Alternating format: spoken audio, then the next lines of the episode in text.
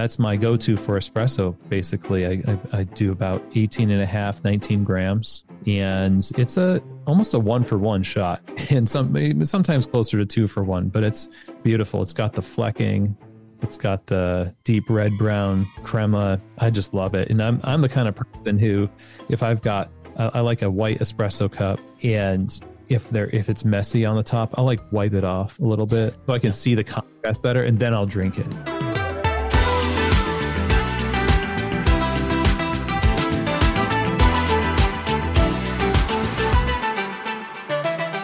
I'm Kenneth Thomas, and this is Coffee 101, brought to you by Humble Coffee. Coffee 101 is your one stop shop for everything you, coffee curious listener out there, want to know about coffee. Season 2 takes us on coffee's journey from shelf to sip. If you're looking to learn more about coffee from seed to shelf, jump back to season 1. Everything in Coffee 101 in season 1 and 2 is chronological. So you can start at the beginning and just build your coffee knowledge up to now.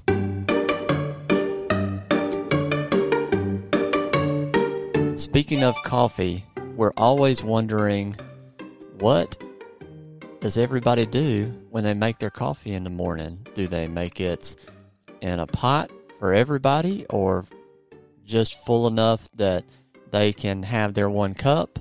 Do they use an AeroPress? Do they use a siphon? Like, what does everybody do? And so I have Katie in the studio with me today, and we're going to be talking to Chris Deferio of Keys to the Shop, and I'm excited. How about you, Katie? Oh yeah. So we're talking specifically to the one and only Chris Deferio of Keys mm-hmm. to the Shop, who has a podcast, uh, does a lot of um, coffee shop, like what I'd call behind the bar education. Yeah. And talking to owners, and also has a consulting business on the side. Yeah, that's um, cool. Yeah, so a lot of people in the coffee industry know him um, really well, and uh, he attends Coffee Fest. Uh, so if anybody's ever been, they've probably met him. And uh, so I decided I was like, well, why don't why don't the two of us get on a show and just like give everybody a little window into like the real goings on of how we make our coffee, how Kenneth makes his coffee, and how Chris makes his coffee in the morning, like what our go tos are, what we like, what we don't like, what we do on the road, stuff like that. Yeah, because like everyone's um, morning and daytime or nighttime coffee routine is definitely different. Yeah. So that'll be interesting to see like how y'all's differ and stuff. So what do you think about for you? Like, what do you do? You have a go to for coffee in the morning, or is it not coffee at all? And do you do something else? It really just depends. If I'm wanting to make coffee in the morning, then I'll do a pour over. Okay. So do you know, do you do more like a Hario V60 or a Kalita Wave? Or what do you do? I usually use the Hario V60. Yep. Yep. I knew it. I was like, she goes for that little bit of extra extraction. Yeah, that's me. okay, well, listen, let's jump into the show with Chris Deferio of Keys to the Shop. Chris Deferio, how are you? I'm great. How are you? Man, I am good. So I get to to have one of the big dogs in coffee on the Coffee 101 podcast today.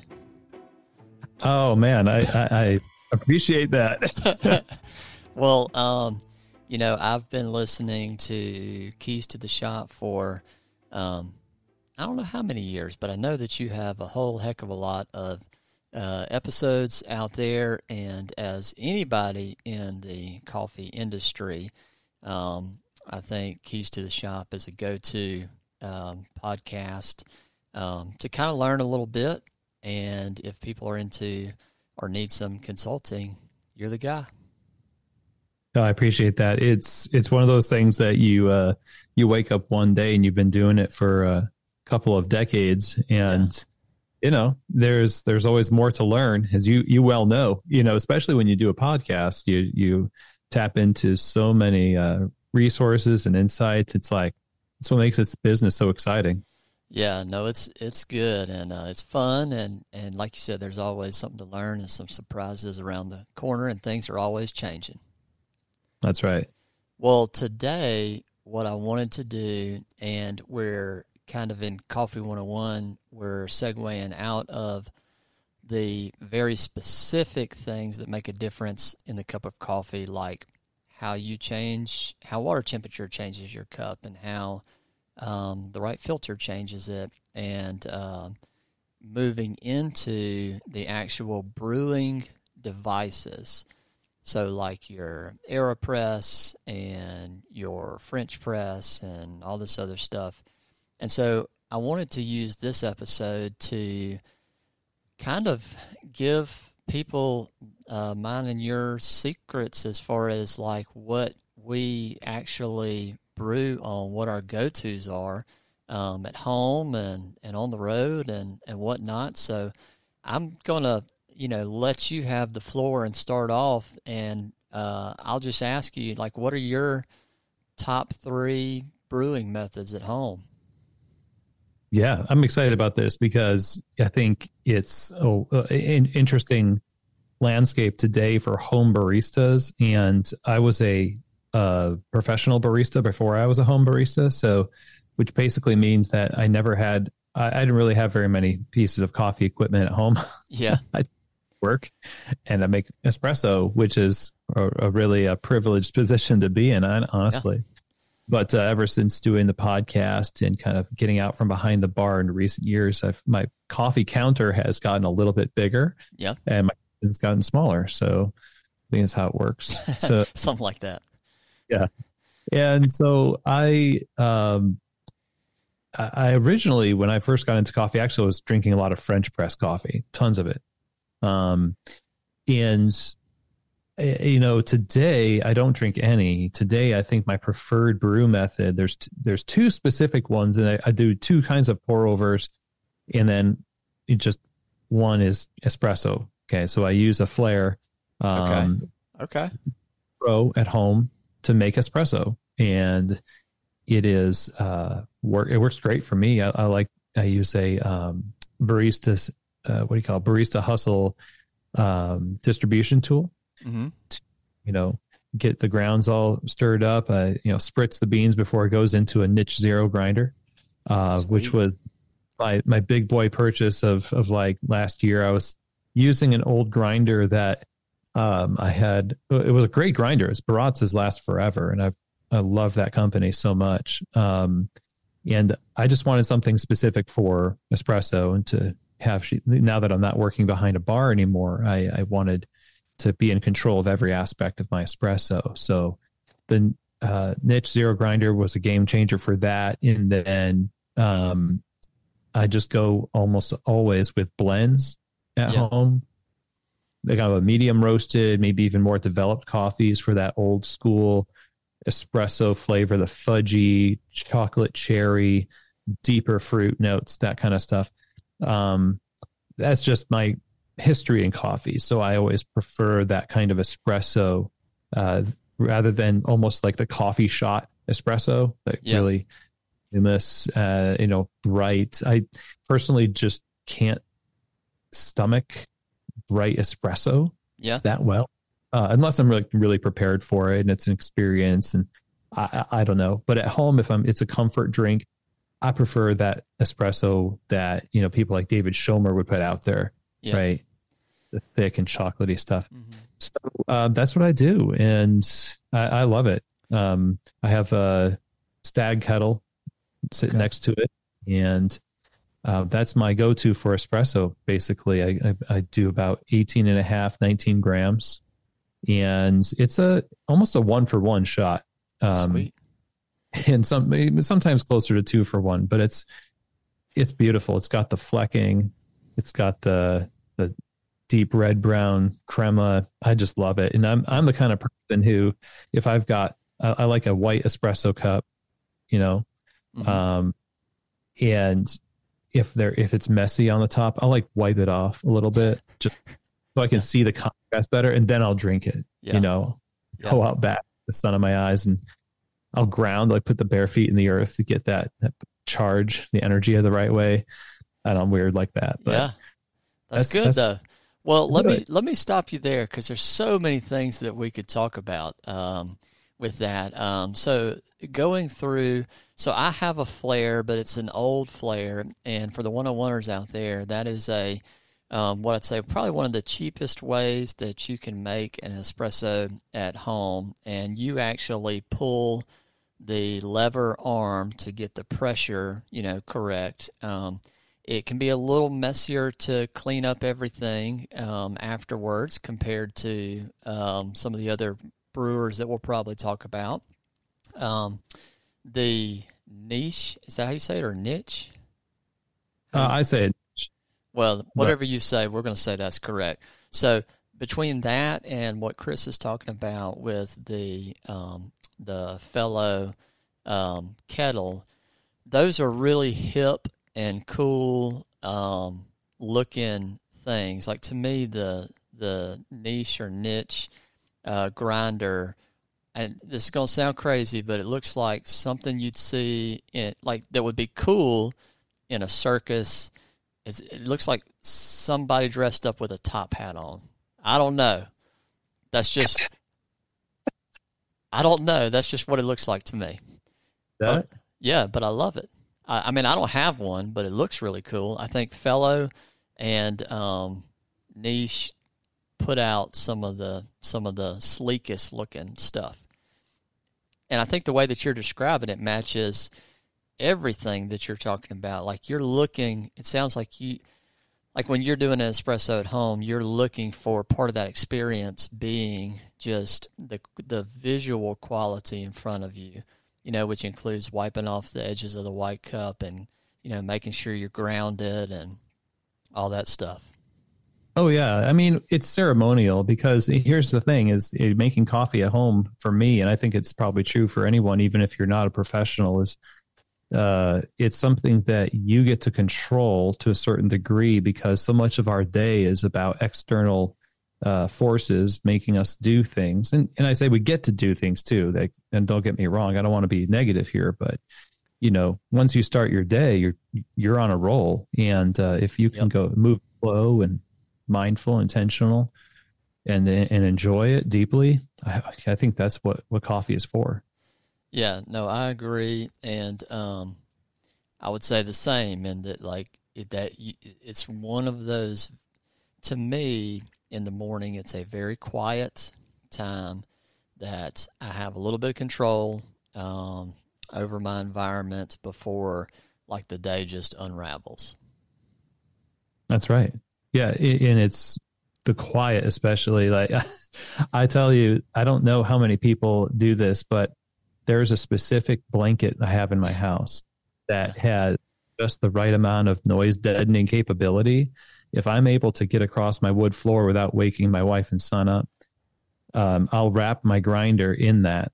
I'll wow. find the blanket and I'll and I'll like I'll grind it. And I thought I think someone out there needs to invent some kind of a suitcase made of like down feathers or something, you know, ecologically friendly or something like deaden your grinder for the parents out there that just want that quiet moment in the morning by themselves in the kitchen. Wow. So that that is like t- taking it like to another level. So I'll tell you what I do as far as like that not waking everybody up thing is I will cheat and I will grind my coffee the night before. I you know what? Me too. okay. So this, so we're le- we're giving everybody our secrets. It's okay though because you look at okay, for instance, uh, Go get them Tiger, G and B Coffee in L.A. One of the things they did early on was they pre-ground doses of espresso for their coffee bar. Yeah, now, these champion baristas, well respected in the industry, their coffee was still great, and they had the audacity to challenge some kind of a a, a cardinal rule that you're supposed to grind fresh and you know to a degree there's there's something that you're gonna maybe you'll lack but I mean, if I if I'm grinding ahead of time like you do, like I'll just I'll grind it ahead. I'll, I'll I don't know if this does anything. I'll just put something on top of the container, mm. and then I'll seal it, and I'll uh, come back in the morning. Truly, truly, like it. I'm not. I don't have a cupping sheet next to my cup of coffee in the morning.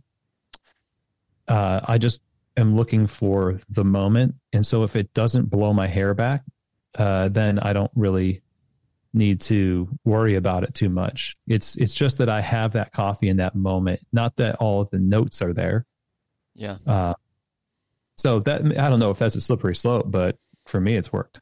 well, no, I know. I think it's great, and this is what um, just just um, kind of being on the honest side of the coffee industry is is so much fun because I was actually talking to um, guy named Patrik Rolf the other day who is a barista champion for I think it's uh, I'm not going to say because I don't want it I don't want to get it wrong and then him like you know text me.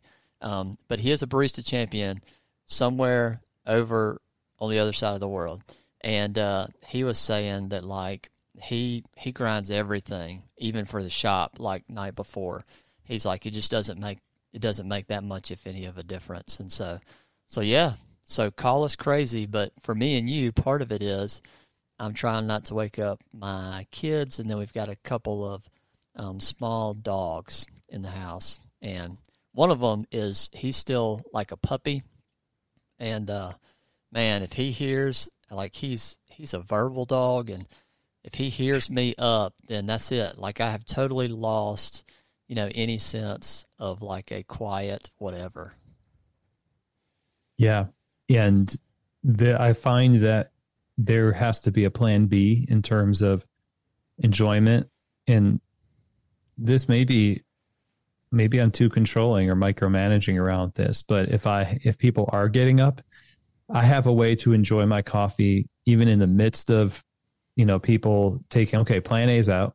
Yeah. I still still have a position in my my emotions in my mind like i'm i'm going to enjoy my coffee this way.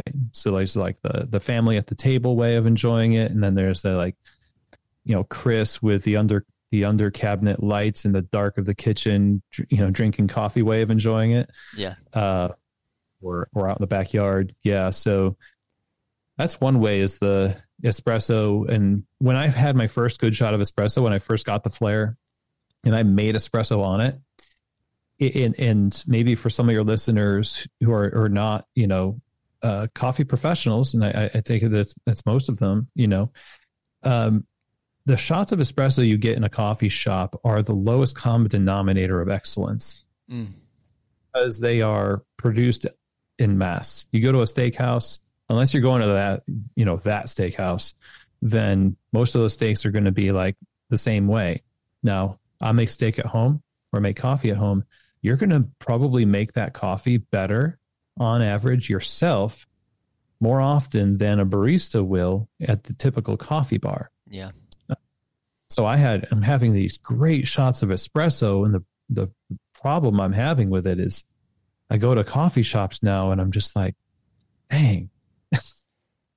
yeah. It's hard. Well, and another thing is like um honestly, again, being honest, most of the espresso shots that you're going to get in a coffee shop, again, meeting the customers where they are, um, are not going to be just a straight up like doppio, like a like a double shot espresso. They're going to be in some other drink, and so you can hide a lot of that. Um, I guess you'd say inaccuracy.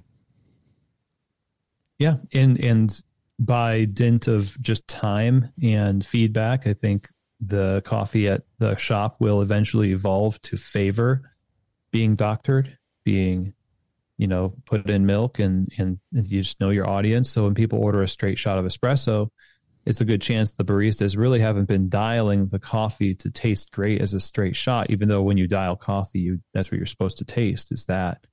Yeah. Um, but there's an allowance for you know a certain number of grams above and below. Um, and after which you you really do have to trigger that dial in process and you know I'll, I'll tell you as a longtime barista the common thing is to just kind of see how long you can go without having to dial it in because Right. you're just survive your shift for a lot of them, you know, when it's super busy and you're tired. Yeah. Um, yeah, so so home espresso is so home coffee in general is such an interesting time for coffee because you didn't used to have many other options. The first home espresso machine I had was Krups hmm with a large um, glass carafe with a long handle, and it would fill up like three and a half ounces, four ounces of just brown liquid. I said, "Hey, look, I'm making espresso." Today, it's just crazy. Yeah, it's a lot different. And so, so espresso. Um, what else do you venture out at home, or is it mostly just espresso? Um, mostly, I'm using a, a Kalita wave, a steel Kalita wave. Um, I forget the size. I think this a 158, um, if I'm remembering correctly. So just a Kalita wave with uh, my go-to ratio for that is I will do 20 grams and 300. So 20 grams in, 300 out.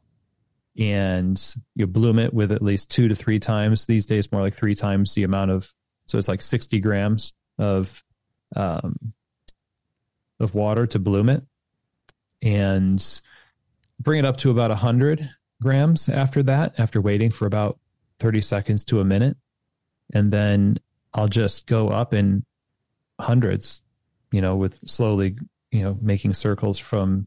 I started the inside and I make concentric circles, burying each subsequent line uh, so kind of overlapping each flow, each uh, stream of water.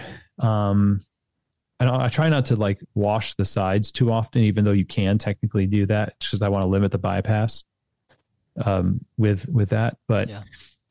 get right to 300, and that's it. And I'll go lower than that too, so it's a little bit between a 15 to one and a 16 to one. But typically, that's what I'm doing. Yeah. Um, One other thing I ahead. have Sorry, go ahead. one other thing i have a cutout of a french press filter a disc that i took scissors and cut out and i put that at the bottom of my kalita wave under the filter um, and that was something that jonathan gagne was telling me about uh, when he was on the show um, it, because that bottom of that filter sucks to the metal and so the flow gets restricted in the kalitas um, and so that's what I've I, I've thrown it out so many times I I can't even count. Well, Uh, but it- so um, so that filter that you cut out from the French press is that metal filter you're talking about? Filter is metal, uh, so Yeah. it just keeps flowing evenly from the filter down. Um, so the three holes at the bottom of the Kalita don't get kind of plugged with the filter itself. Yeah. Um, question: Have you ever used um, an April brewer? Just got one actually. So yeah, I think conceptually that's a. I mean, unless you unless uh, unless I'm wrong, I think that's conceptually similar in that the humps at the bottom are trying to help you prevent that from like kind of suctioning down like that. it, it works pretty well. I was sent it by the fine folks over at uh, Slow Pour Supply here, Yeah. at, and um, my first time brewing with it, I I did notice that the filter pushed pretty tightly up against the bottom of that um, the brewer itself, which is normal. Um, it does flow a little bit better than the Kalita though, so I, I think that is working. The filters that come with the April are, I think, maybe it's my imagination. They seem a little thinner Mm. than standard Kalita filters. So um, I might still use that disc even in the April brewer. Um, another brewer that I've been using though is, uh, and this is just talking about flow, is the Etkin brewer. So my friends uh, Aaron O'Neill and Michael Butterworth started this company, uh, and their uh, their friend uh, from Turkey, Ozgur, uh, they formed this company. It's uh, really the concept is a large scale, large format pour over brewer. It's an eight cup brewer made of Turkish porcelain all sourced locally with, through these great relationships they have with manufacturing there in Turkey.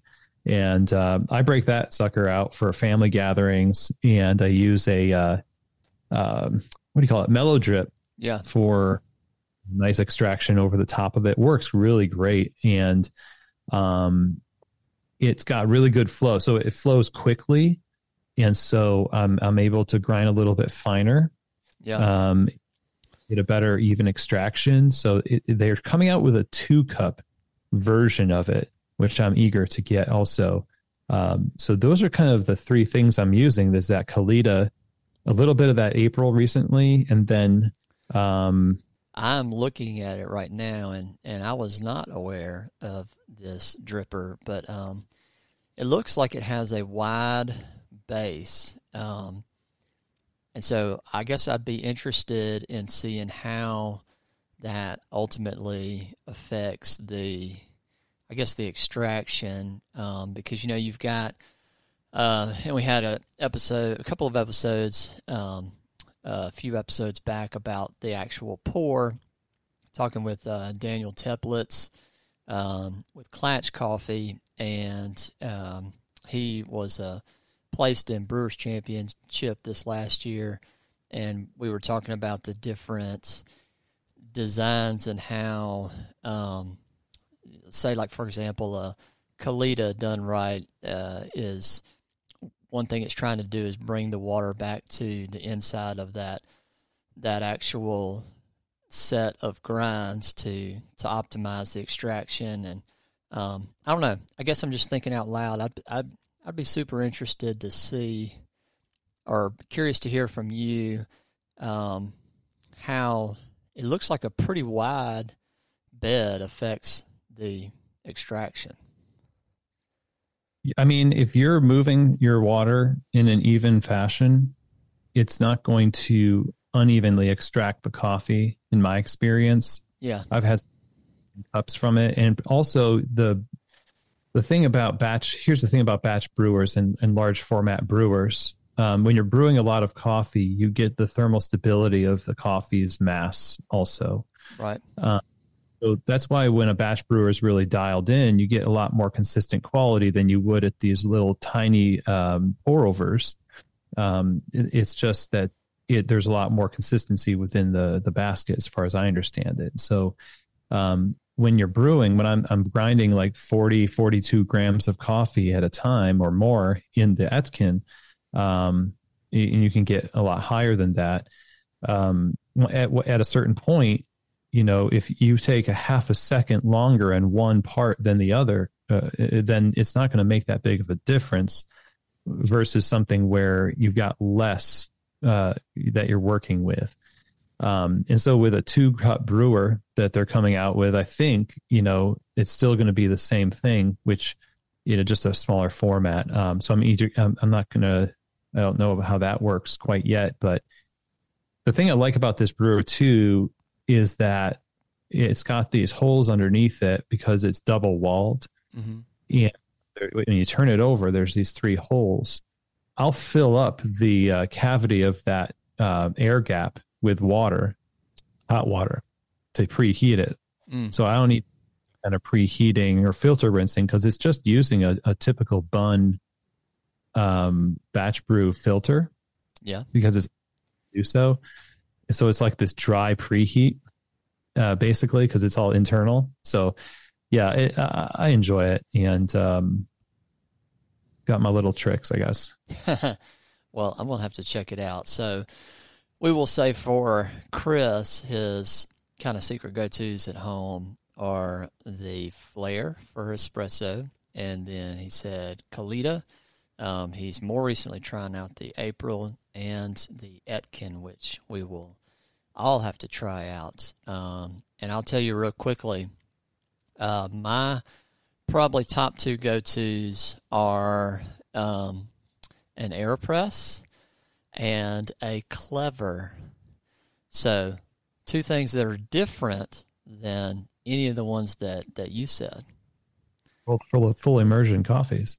Yeah, yeah. So the uh, and I guess I didn't even think about that until you just said it, but you're right. Um, I would say a close third is probably um, some kind of pour over. I, I probably evenly do a Hario V60 and a Kalita Wave. Um, but yeah, I would say I, have gotten on this kick where I I really like. Um, it's like an 18. It's a pretty pretty strong but ratio, but I really like it, um, and it cools off quickly, um, so that you know I can drink it quickly. Uh, it's like a 18 gram to 150 gram coffee to water ratio for Aeropress. Um, mm. And I really like that, especially if, like you and I have talked before about um, me doing competition coffee.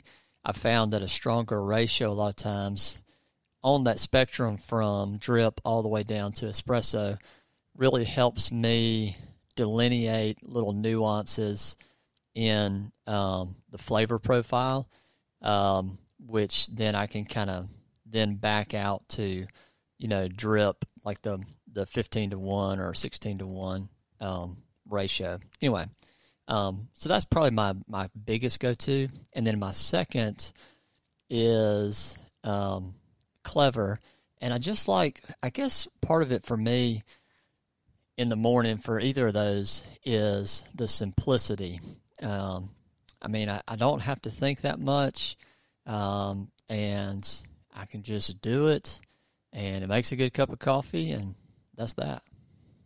That yeah, I I love that, and the clever is really good at that. You know, um, and interestingly enough, it, it's also this plastic brewer that you know when you look at brewers, uh, Pete Licata uh, came out with a book about optimizing your coffee. I forget the the title of it. I'll find it here quickly. But um, based on his studies, the best performing for heat retention are, is plastic. That's crazy. Like I would have said ceramic or something. And it's prettier. You know, it's yeah. it's and um his book was called what is it called here? Uh, he is on the show actually talking about it, but um, He's probably listening right now. So he said, "How to get the best from your coffee."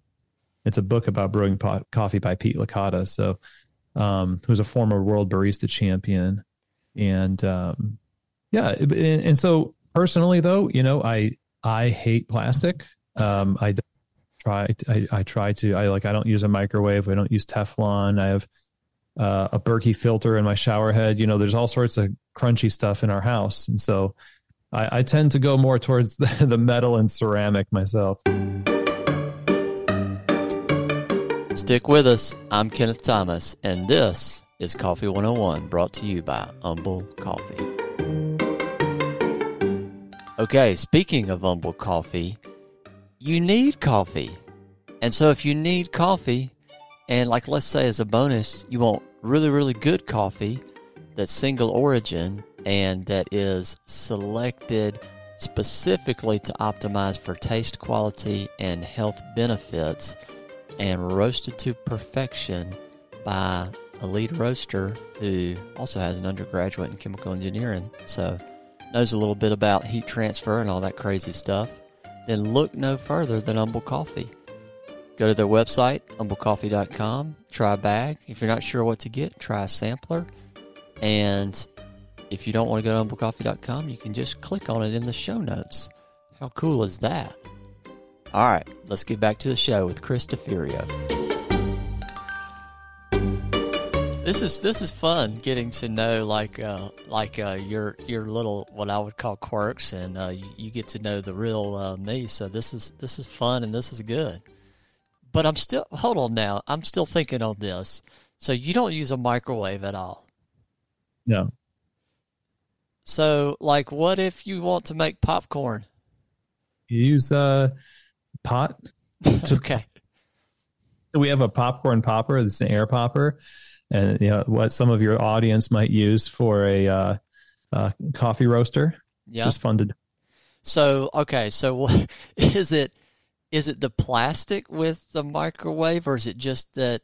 What is it? What is it about the microwave? I'm just I'm super curious here. Study uh, exactly, but um, it was done probably decades ago, and it's a pretty reputable study. To, you know, comparing um, infants who were fed on breast milk that was warmed over a fire, you know, just low heat, uh, versus infants who were fed on breast milk that was um, heated in a microwave. Yeah. The infants fed on the microwave milk uh, were becoming malnourished versus the ones that were heated up just through the, uh, you know, regular heat on the stove. There's something that happens molecularly with microwaves that disturbs the integrity and the absorption of the food, uh, the good stuff in the food. Like we don't do food dyes in our house, and we Yeah. don't do wheat, not very much grains or refined sugars, and so we're we're pretty. Uh, was it anti-establishment or, like I said, crunchy in that way? That Well, but I just- think I, I I'm going to say I think it's good. So I'll I'll throw in my two cents here. Um, one thing, if you haven't read him before, um, and I'd recommend this to our coffee 101ers out there, um, even though he's a little crunchy, um, is there's a guy named Wendell Berry. Um, do you know him? he he he lives probably about uh, an hour from here. Okay, cool. So yeah, I'm a big fan of Wendell Berry, and Wendell Berry is kind of a like let's just be content to use what the land gives us and be as close to um, uh, not overtaking, you know, or or taking too big of a step.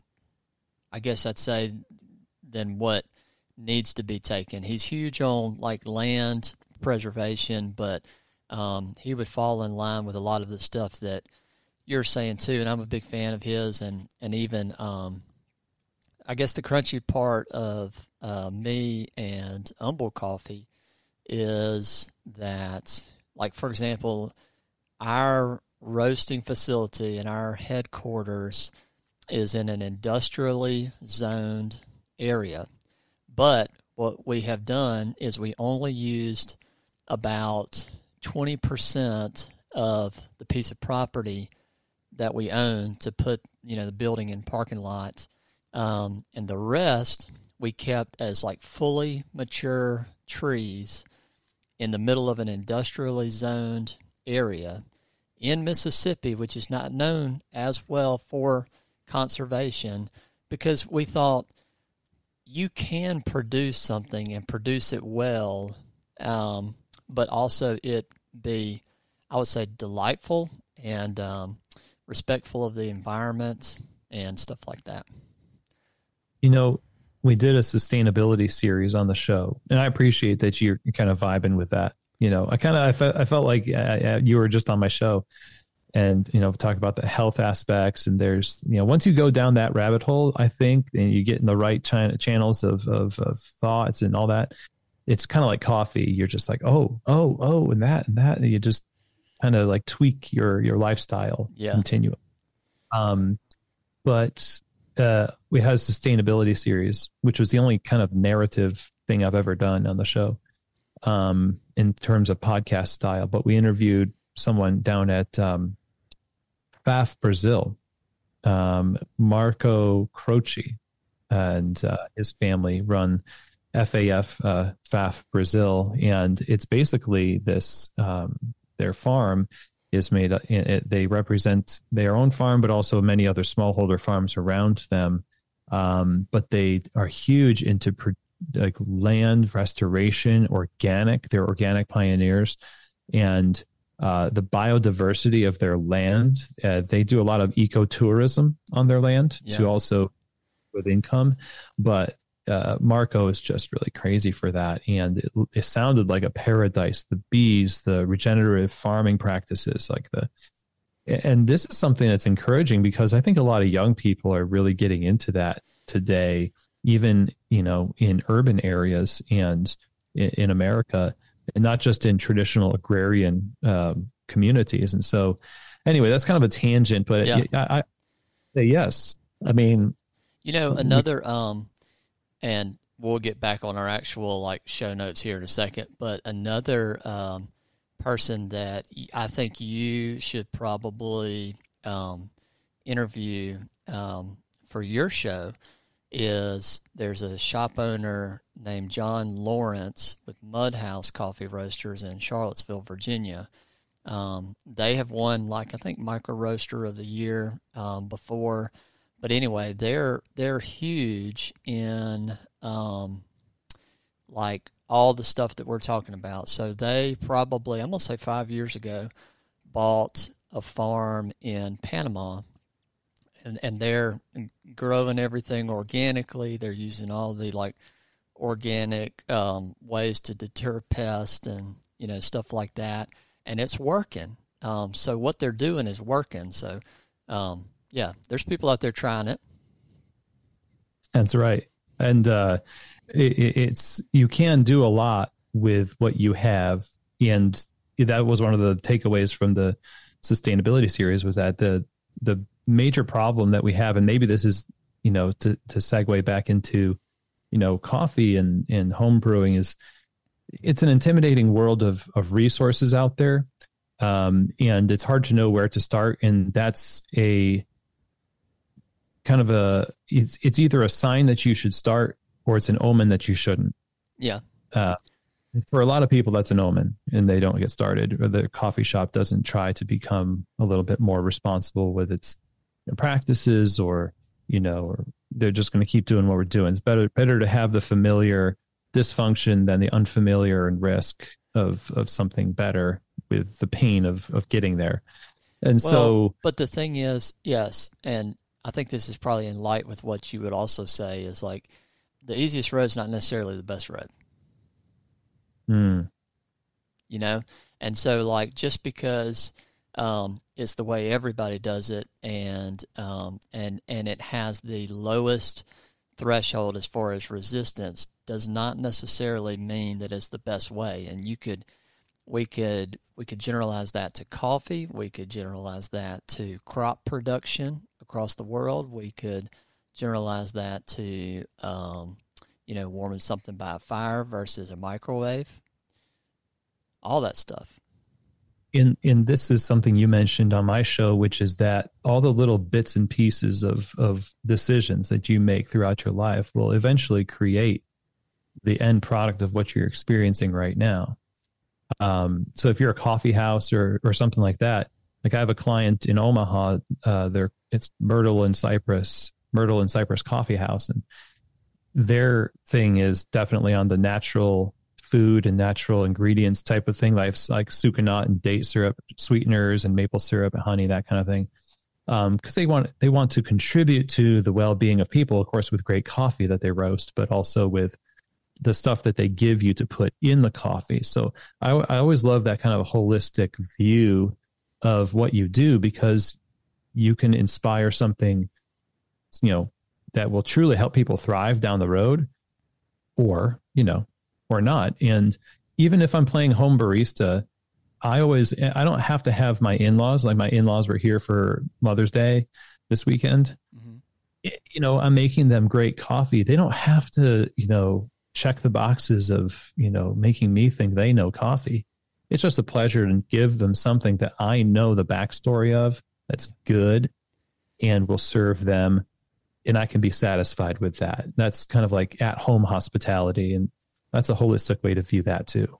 Yeah, and I think with that, what you're saying is that you get joy out of serving them, you know, and you're not looking at it as a I want them to know my accolades, and I want them to know that I'm that I did the best job for the fill in the blank, and, and this fill in the blank is a cup of coffee. You're just looking to serve them, and if people, whether you work in finance or in coffee or you work in uh, the shipping industry, like if if you can figure out a way to have joy in serving people, then you're going to like your job better, and everybody you serve is going to like it better. And you don't have to be a professional server to do that. Like if you are just a conscientious human being as a customer if you're at the checkout lane of a grocery store Yeah. and you and yourself in empathy to the person who is dealing. Could you imagine for I mean like swiping chips all day long? I mean seriously. Yeah. Yeah, anyone who it's it's not the most soul satisfying work. The same thing goes for the you know Starbucks baristas at O'Hare you know International Airport in Chicago or wherever, and I am just as guilty. Like uh, you know when I'm going and traveling to you know be in my funk and be like I'm going to say what I need to say to get what I need to get that kind of thing, you know. But there are moments and flashes of of empathy you know where we need to you know exercise that muscle to say how can i you know the way i see it like how can i minister to this person Yeah. how can i how can i give them something that is outside of the realm of the ordinary and the oppressive Yeah. that something to think about afterwards as weird or awkward as it is it, to have somebody be super pleasant to you or just say something kind um I think baristas are people, I think people are dying for other people to just be pleasant to them. Um, you know, just as an example, what I do, like if I go to a gas station, um, in my head when I go to check out, um, I, I I've got like my one or two or three like go to questions that I know that they have to think to answer, and I know it's probably going to make them smile. Like I'll do little stuff, like I'll say, "How many times a day do you think you say, you know, welcome to Sprint Mart, or you know, something like that?" And they're like, "Ooh, Lord, let me think about it," you know, and like they'll, you know, and it just, yeah. I mean, because otherwise, like you said, they're just swiping that thing and they're saying, "Is there anything else I can get for you?" You know, and like they say that seventeen thousand times a day. Yeah. And you create that moment. I mean, full circle back to the idea of what you do for yourself in the morning. You drink a cup of coffee. You just want that cup of coffee to to touch your soul in you know, you want maybe that coffee to is, is like this the surrogate for what we want our relationships to be like. I You think know? that's genius. Yep, I think you're right. I think that's what we're looking for. Is we're looking for interaction that, um, you know, yeah, is just kind of touches and um, and is empathetic. Um, so that was a fantastic side trail, but let's get back. Let's get back. Otherwise, we're just going to keep going for like seven hours here. Um, okay, I got a couple more questions before I let you go.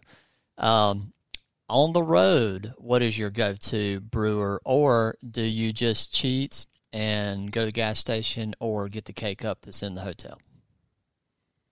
Yeah, so I I used to be such a, a, a snob in coffee, and and I think I used to like travel with coffee to try to brew in the airport myself, and I'm oh, just and I started like looking at myself from an outside perspective, like what am I doing? Like you're addicted to caffeine, Chris. I mean, just admit it. And this is not this euphoric experience. In fact, I have this way of viewing inconvenience now uh, in my older years, I guess. Um, just think about how much better it's going to be to have a good cup of coffee after all this bad coffee.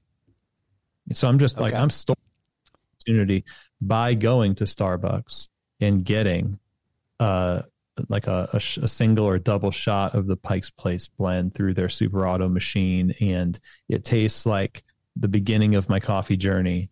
You know, it tastes like those places, tastes like Gloria Jean's. It tastes like, you know, all those places. And for me, it's a memory experience that's caffeinated. It's a caffeinated memory lane thing. It's not a, a culinary experience. Um, I'll I'll travel with some instant coffee too. Sometimes, you know, like the specialty instant. You can get like What? Swift Cup, Yeah, I was gonna say. So what what kind? So you said Swift, and what else? Swift Cup, or wh- whoever's uh, got their brand of of coffee. So usually, it'll I, I find myself uh, at Swift Cup, um, and then oh, what was that other one that oh, I think a lot of people use this one. It, it's kind of it's not in the cigarette look packet looking thing. It's more of a box, like a jewelry box. Well, anyway, like everyone's branding their own instance. So if I've got some of it stashed somewhere, um, that'll be a, a step up. Um, also, the K cups in the hotel you know, I have used those. I will open that pack and I'll just get a little bit. I'll, I'll, I'll drink like three or four ounces of that to wake up, get a lift, and go to a coffee shop and have coffee. Yeah. Okay. So I like it. So you use some of your experiences on the road to then what I would call bring you back to what you and I would consider good coffee.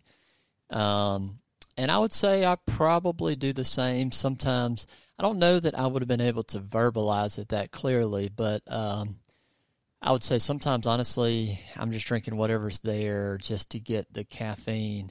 But sometimes it is really pretty terrible.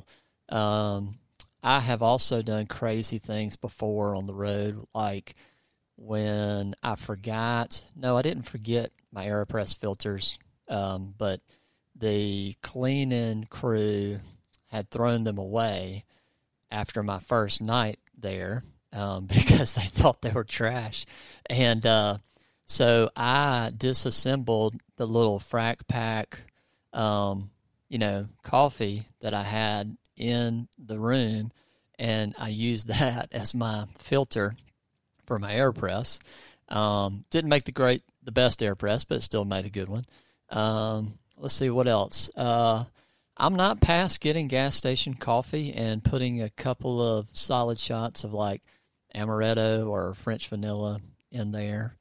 Um, and I definitely go I'm always, whether I'm just straight up cold, like ordering online or wherever I go, just tasting um, everybody's coffee.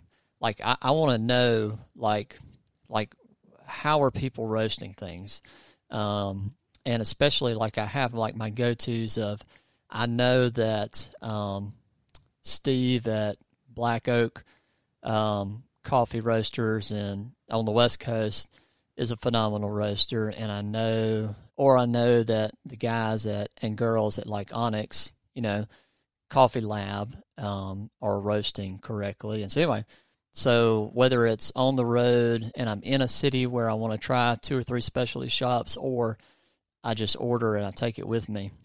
Um, you know, I've also got on a kick where I really kind of like you enjoy the when I can find it the instant um, specialty coffee, and I find it actually pretty good.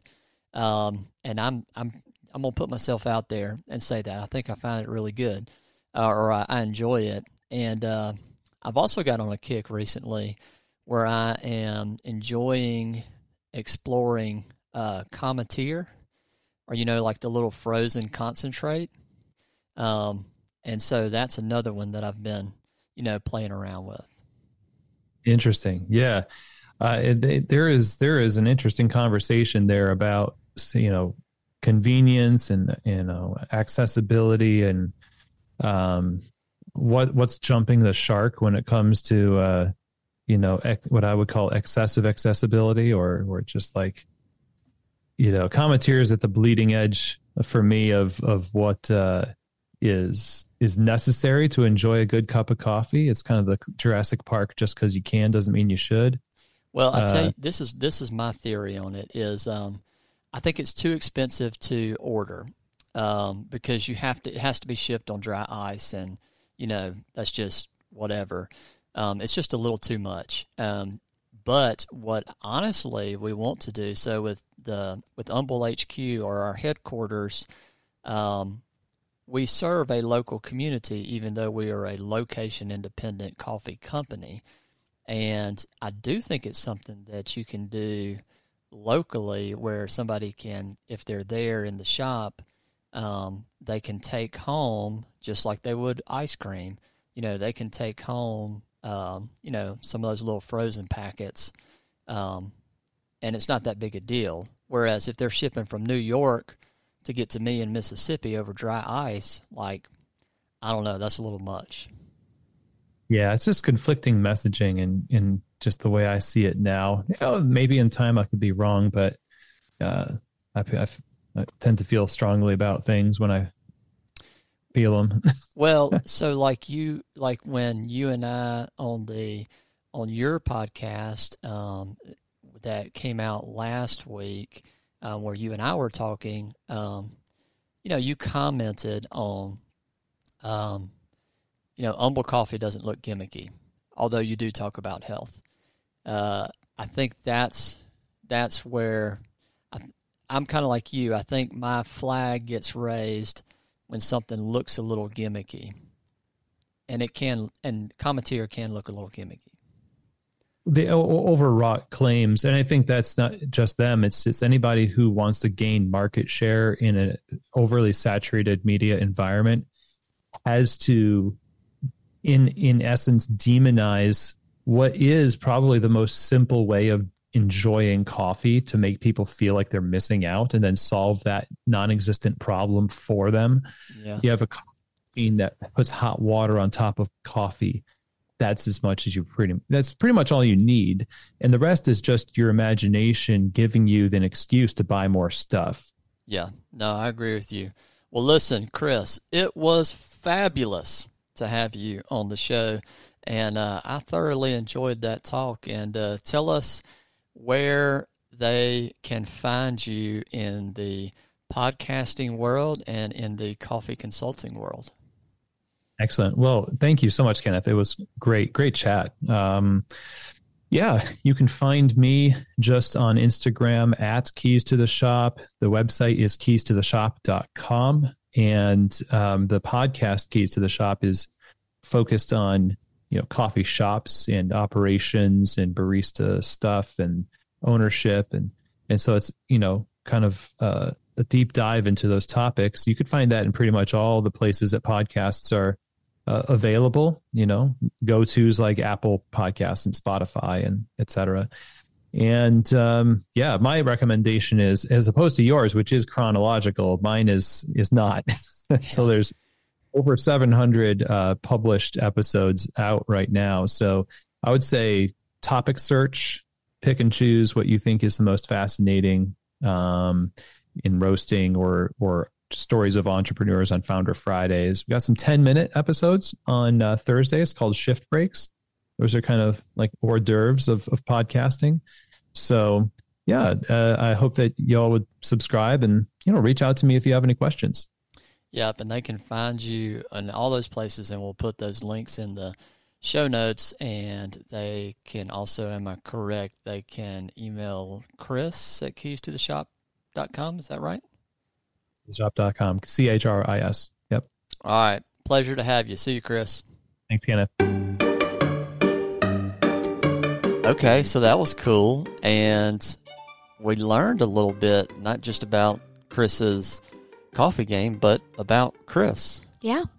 And, um, you know, it, we got into this kind of, I don't know, I'd call it like a Zen moment uh-huh. in the show itself or the interview itself where I think the two of us just kind of lost track of time and we were just sitting there just chatting it up about the environment. Those and, are always the best conversations, honestly. Yeah, like I was like, uh, you, you remember, I know you do, last week when we um, didn't record accidentally the yeah, intro outro. That was a day. Well, when we were when we were like um like in the zone on this one, I was like, oh man.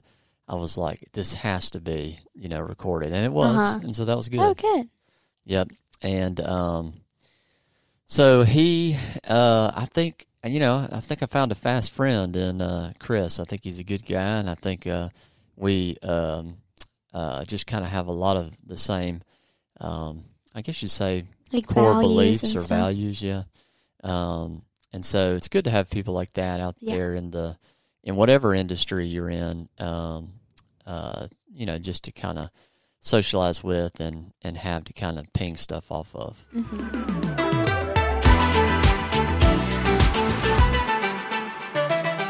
So that's all we have today. Thank you, Coffee 101ers. And uh, do as you always, I know, do. And give us a rating. Uh, we'd love to hear from you. We read every single comment on the ratings. And so some of it makes us blush, and some of it we write down to make sure that we use the suggestions you have for future episodes. So we thank you. So for me and for Katie and for Chris Deferio, our special guest today. Peace out. Love y'all.